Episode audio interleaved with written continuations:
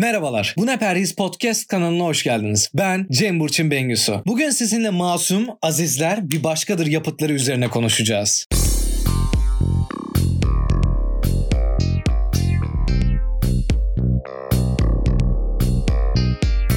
Bir filmimiz, iki dizimiz var elimizde. Baştan söyleyeyim, derinlikli bir inceleme bölümü olmayacak bu. Yüzeysel geçişler yapıp ortak noktalara değineceğiz. Keyifli, keyifsiz yerlere yer yer değineceğiz ve toplumsal bir bakışla devam edeceğiz. Birazcık spoilerlı olacağını belirtmemde fayda olabilir. İsterseniz başlayalım. Bir baba evladı için neler yapabilir? Masum, Seren Yüce'nin yönetmenliğini yaptığı ilk dizi ve senaristliğini Berkun Oya üstleniyor. Bu dizi içinde çokça psikolojik öge bulunduran bir polisiye. Türkiye'nin ilk internet dizisi unvanına sahip ama aslında bence Türkiye'nin ilk iyi dizisi de diyebiliriz. Süresi uzun, sezonlarca süren Türk dizilerinin yapıldığı dönemde bir devrimdi bu. Hatırlayan vardır. İlk reklamsız mini Türk dizisi diyorlardı. Süreyle ve reklamlarla nasıl boğulduğumuzun farkındasınız değil mi? Hem o dönemde hem bu dönemde.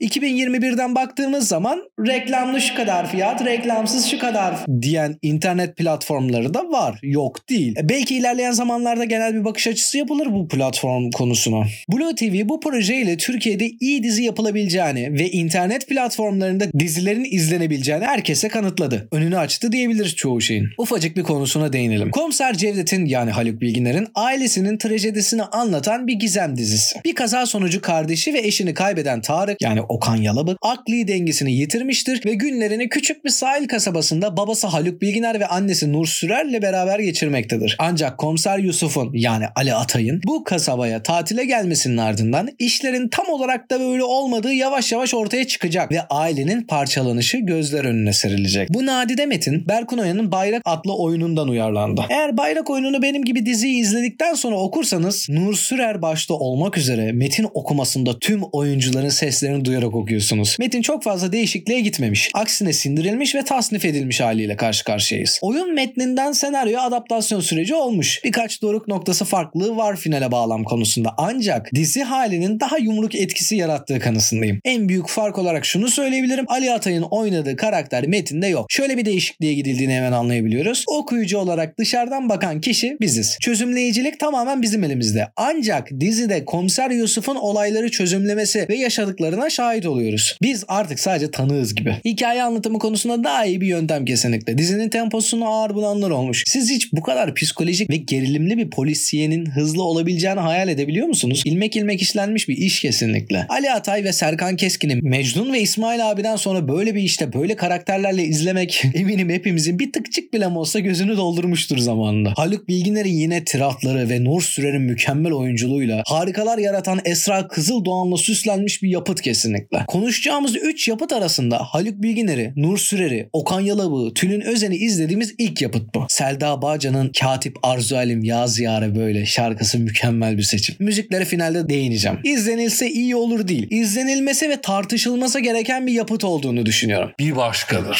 Bu sefer hem senaristliğini hem de yönetmenliğini Berkun Oya'nın üstlendiği bir eserle karşı karşıyayız. Dizinin yabancı dillerde gösterime girdiği ismi etos. Etos bir toplum ya da kişinin geleneksel anlamdaki eğilimi, duruşu, ahlaki değerlerle şekillenen tutum anlamına geliyor.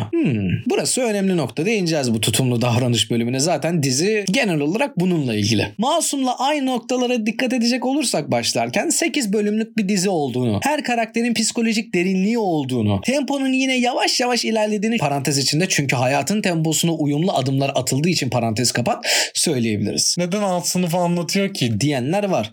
Tragedya mı ki bu üst sınıfı anlatsın? Tabii ki temizlikçi olacak. Alt değil üst sınıf eleştirisi bile denilebilir bu diziye. Ama hep bir eleştirellik durumu var. Total izleyici kafasında olmamak lazım izlerken. Ayrımcılığın en bariz taraftarlığı gibi geliyor bu bana.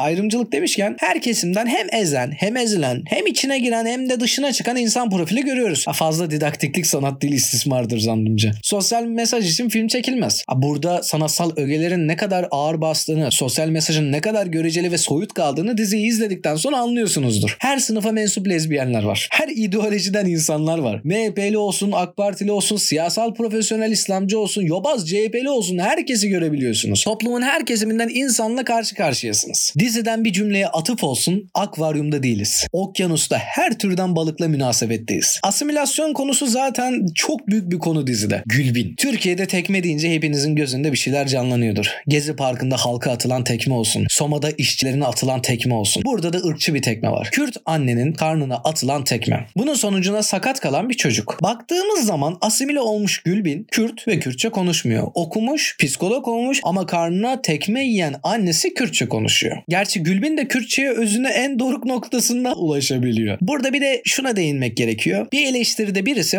neden tecavüzcü bir Kürt var diyor. Ya tecavüzcü dediğimiz karakterin Kürt olduğu izleyicinin kanaati. Doğulu görünmesinden dolayı bir çıkarım. Ancak Kürtçe konuşan, karnına tekmeyi yiyen, bu yüzden çocuğu sakat kalan bir karakterde görüyoruz. Burada yanlış anlamasın kimse ama tecavüzcü Kürt ya da sadece ırkından dolayı tekmeyi yiyen bir Kürt anne diye bir izlenime sahip olmak sadece sizin algınız. Sizin seçtiğiniz ayrımcılık taraftarlığı bu. Ayrımcılığın taraftarı olmamalıyız zannımca. Bence tam tersine dizi bize her kesimden herkesi sunuyor demeliyiz. Hayatın gerçeği maalesef bu durum. Tarafsızlık hakkı zannımca hepimizin. Güzel şeyler bizim tarafta değil, bütünselliğimizde. Dizi değil, bizi izliyoruz. Bize bizi anlatıyor. Kutuplaşmalar var. Birbirini anlamaya çalışmayan insanların bağlarını bize hissettiriyor. Farkında olduğumuz gerçekleri hatırlatıyor. Bir başka mı hissettiriyor gerçekten? İletişim sıkıntısı Masum'da da vardı. Ancak burada çok bariz bir şekilde var. Öncelikle şunu söyleyebilirim. Herkes birinin ağzıyla konuşuyor. Çoğunlukla kimsenin bir fikri yok dizide. Birisi Hacı Hoca'dan duyduğuyla hareket ediyor. Diğeri psikoloğundan ne duyduysa. Kimi internetten ne deniliyorsa. Kimi kocasından, kimi şuyundan, kimi buyundan. Bu sebeple de varoluşsal sancılar çekiyor herkes. Çünkü herkes bir arayışta ve kafa karışıklığı yaşıyor. Aynı Masum'daki gibi. Karakterlere tek tek baktığımızda hepsinin bir çatışma içinde olduğu çok bariz.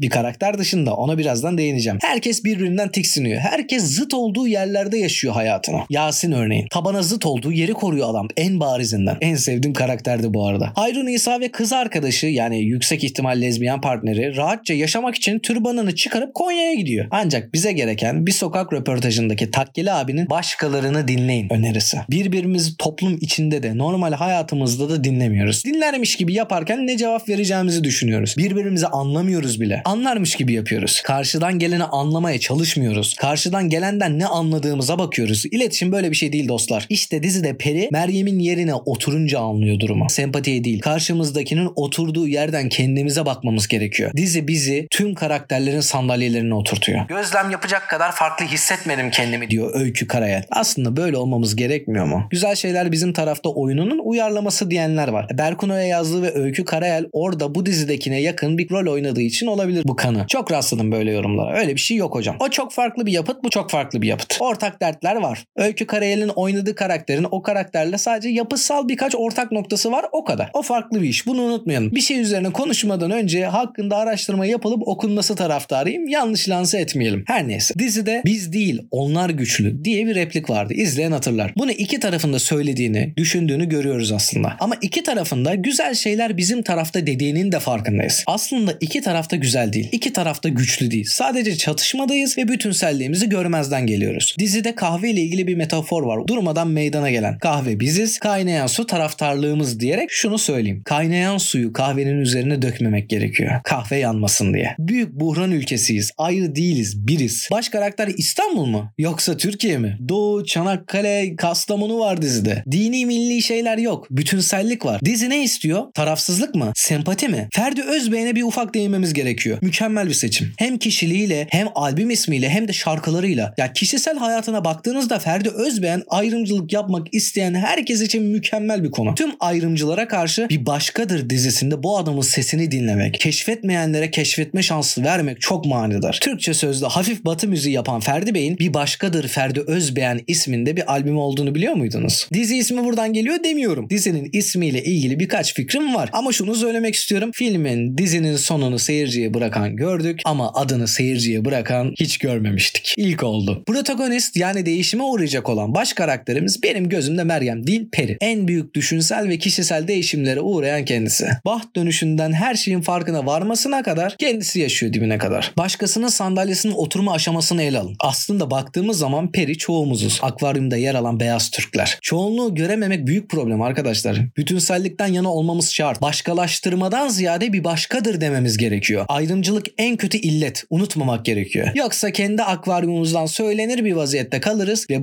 bu ne perhiz, bu ne lahana turşusundan başka bir şey olamaz. Peri bir psikolog ama kendi kendisi de bir psikoloğa giriyor. Biraz evvel söylediğim gibi herkes birilerinin ağzından konuşuyor. İletişim kurmuyorlar. Sözlerini tekrarlıyorlar bilinçsizce. İşte psikolog bu dizide üst sınıfların dinleyicisi, danışmanı. Hoca efendi ise alt sınıfın. Ancak hocanın da, Peri'nin de, Gülbin'in de gerçek yüzlerini gördüğümüz zaman onların yargılayıcı dinleyiciliklerinin de eksik iletişim kaynaklı olduğunu anlıyorsunuz. Mesela bu iletişim eksikliği olarak Meryem susunca, Ruhiye konuşunca dikkat kesiliyoruz. Farklılaşmalarına dikkat kesiliyoruz. Kendi rollerinin dışına çıkmalarına. Yine bir örnek. Meryem başkalarının ağzından konuşuyor. Kendi fikirlerini beyan etme yok ama danışmanını ağzını değiştirdiği vakit bir anda hayatında değişiklikler olmaya, bir takım sorgulamalara başlıyor. Önemli olan hayatımızdaki rutin ritmi kırmak değil mi zaten? Mesela hoca demişken, peygamber soyundan geliyor diye bahsetmişti Meryem. Daha hocayı biz hiç görmemişken. Bu tanımlama üzerine zaten direkt irkilme durumu olmuştur çoğumuzda. Sonrasında bu alim hocayı sahte çiçekler dağıtan bir yalancı olarak görüyoruz. Ortalarında köyüne karavanla giden bir hippiye dönüştüğünü fark ediyoruz. Sonunda ise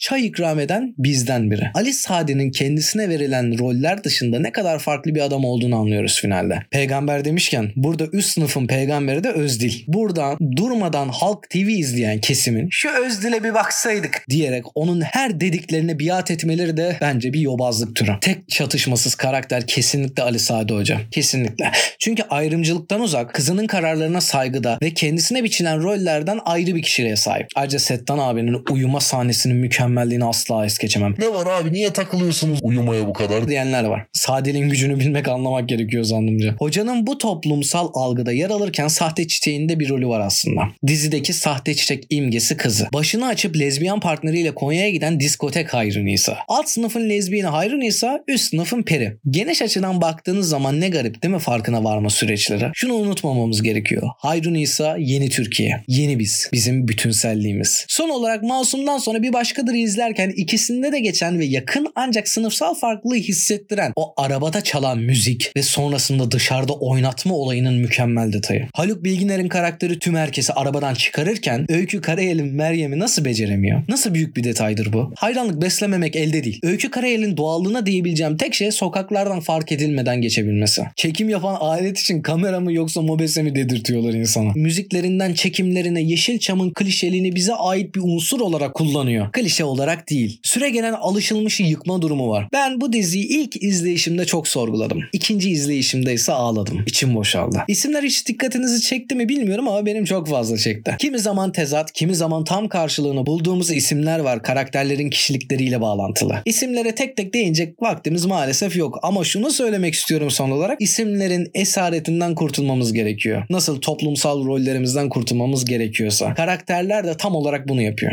Bizim de yapmamız gereken bu. Çünkü çok da bir farkımız yok. Çok da bir başka değiliz. Azizler. Hiç çıkarmayacağım dedin. Kolye nerede? Hiç çıkarmayacağım dedin.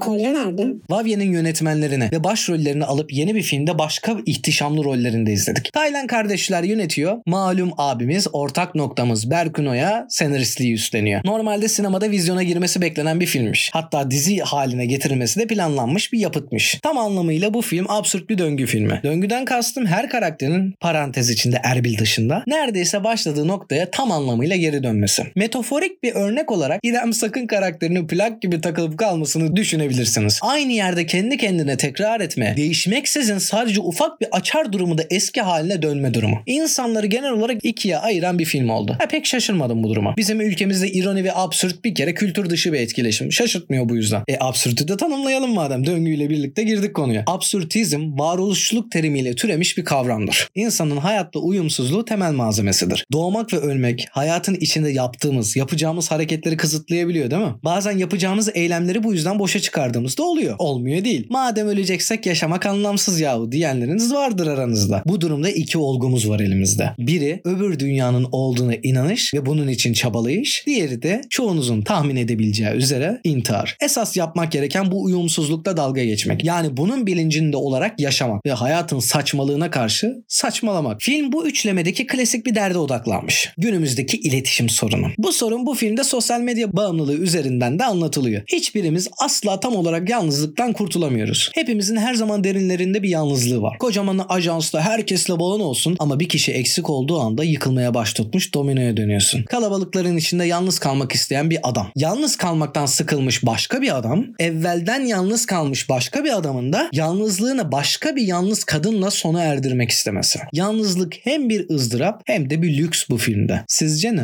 Aziz ve Erbil'in oluşturduğu bir kontrast var. Bu kontrastın yanı sıra bir de Alp'in griliği ve oluşturduğu sahteliklerle karşılaşıyoruz. Aziz'le yakınlaşmak için oluşturduğu yalansı durumlar, iletişim şekilleri. Yani bir de kalabalıkların içinde hiç de yalnız değilken sadece tek bir insandan dolayı kendini yalnız hisseden insan tipi. Aziz'le konuşup gel bir çift laf edelim ya, bir çay içelim dese Aziz tamam demeyecek mi? Hep büyük olasılıkla biraz çekinir ama der. Aziz'den hoşlanıyor da olabilir. Bunun üzerine de epey konuşmaya rastladım. Olanaklı konular ama kesin bir durum yok. Fatih Artman'sa tüm bu karışıklığın içinde yalnızlıkla ilgisi, çekincesi ya da sorunu olmayan bir vatandaşı oynuyor. Sosyal medya ile ilgili söylemek istediğim diğer bir önemli nokta Halit Ergenç ve Bergüzar Korel'in aile yapısı. Kızları onların kavgalarından nasıl kötü etkilendiğini göstermek için onların bir kavgasını videoya çekiyor. Dış gözlemci olarak videoya çektiği bu kavgayı onları daha çok eleştirmek üzerine internete yüklüyor. Sonra bu videonun milyonlarca izlenmesiyle birlikte anne babası bunu proje haline getirip daha çok kavga etmeye başlıyor. Bu amaç ve sonucun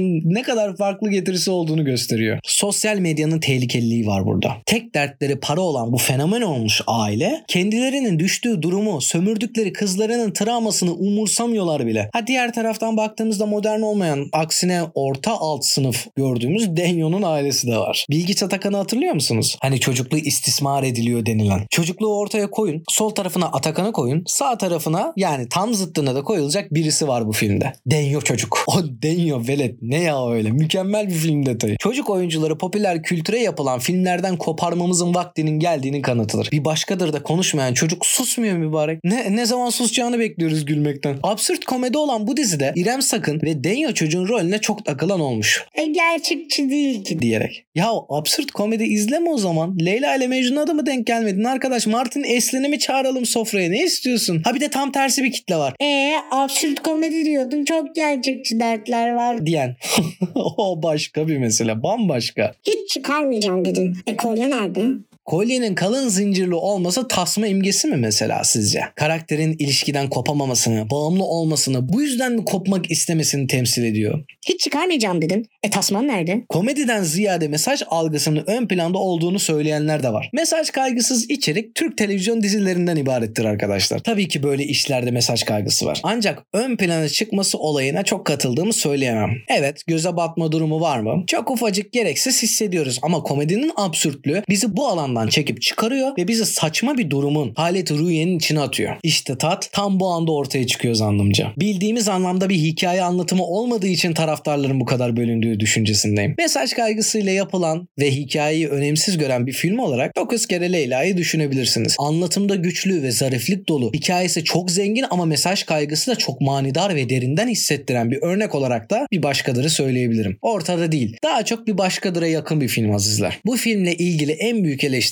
Bir Başkadır ve Masum'da tek tek karakterlerin düşüncelerine, psikolojilerine inebilecek zamanımız varken burada bunun az sayıda karaktere yapılmasının denenmesi beni yordu. Birbirine bağlanan hayatlarımız var yine. Başrolümüz yok. Başrolümüz yalnızlık. Film konusunda pek başarılı bir hamle olduğunu düşünmüyorum ama bir karakteri bırakıp sonra bir başka karaktere daha çok eğilmek ve finalde genele vurulması. Ana karakter ne Engin Günaydın'ın karakteri ne Haluk Bilginer'in ki iki tane ana karakter var. Birincisi hepimiziz, azizleriz. İkincisi hepimizin toplum içindeki yalnızlığı. Yine psikolog gördüğümüz bir Berkun Oya filmi olduğunu es geçmeyelim efendim, ne dersiniz? Okan Yalabık'ın oyunculuğuyla fevkalade bir hale gelen absürt psikolog çok güzel olmuş ya. Hele ki Bir Başkadır'daki o sade güçlü gerçekçilikten sonra. Herkesin farklı esprilere güldüğü bir durum var ortada. Ben çoğuna güldüm. Tabii ki referans ben değilim ama herkesi izlerken farklı yönleri sevip farklı şeylere gülüyorsa bu filmin kendi içindeki bütünselliği oluşturamaz mı? Ufak bir detay olarak Hacivat ve Karagöz neden öldürüldü Karagöz'deki Karagöz'ümüz bu filmde Karagöz lakabına sahip olmuş. Onu da es geçmeyelim. Finale geçelim mi hızlıca? Ne dersiniz? Bu üç projeye baktığımız zaman ortak nokta iletişim bozuklukları ve bireysel yalnızlıklarımızın oluşturduğu durumlar. Bir yapıtında bir oyuncuyu izledikten sonra farklı bir yapıtında o aynı oyuncuyu çok farklı bir karakterde izlemek çok tatmin edici. Haluk Bilginer'in Masum ve Azizler'deki farklı karakterleri, Okan Yalabık'ı Masum'daki Tarık'tan sonra Azizler'de psikolog olarak izlemek, Fatih Artman'ı komando abi rolünden sonra kimseyle muhatap olmayan gizil bir herif olarak izlemek çok etkileyiciydi. Bir Başkadır'daki kahve olayının Azizler'deki çaya dönüşme durumu metaforik olarak insani ilişkilerin bu kadar basit örnekler üzerinden anlatılması fevkalade bir hareket olarak geliyor bana. Tek kelime ortaya atıp Masum diyor. Bütün dizi Masum'un kim olduğunu arıyorsun. Hep başkası gibi geliyor. Ya da düşündüğün Masum değilmiş gibi. Azizler deyip Aziz karakteri yaratıyor. Tüm çevresinin bir bütünü olduğunu anladığında bir bakıyorsun filmde bir sürü Aziz var. Bir Başkadır diyorsun. Hoppa! İsmini sen tamamlamaya girişiyorsun. Bir başkadır benim memleketim, benim insanım, benim hayatım, benim tarafım diyerek gidiyorsun. Masum'da başrolümüz insanlığımız. Bir başkadır da başrolümüz biziz, Türkiye'yiz. Azizler'de de hepimizin toplum içindeki yalnızlığımız. Şarkılarda bizi en iyi ifade noktalar değiller mi zaten? Selda Bağcan'ın Katip Arzu Alim Yaz Yare Böylesi, Ferdi Özbey'in Gündüzüm Seninlesi, Özdemir Erdoğan'ın Gurbet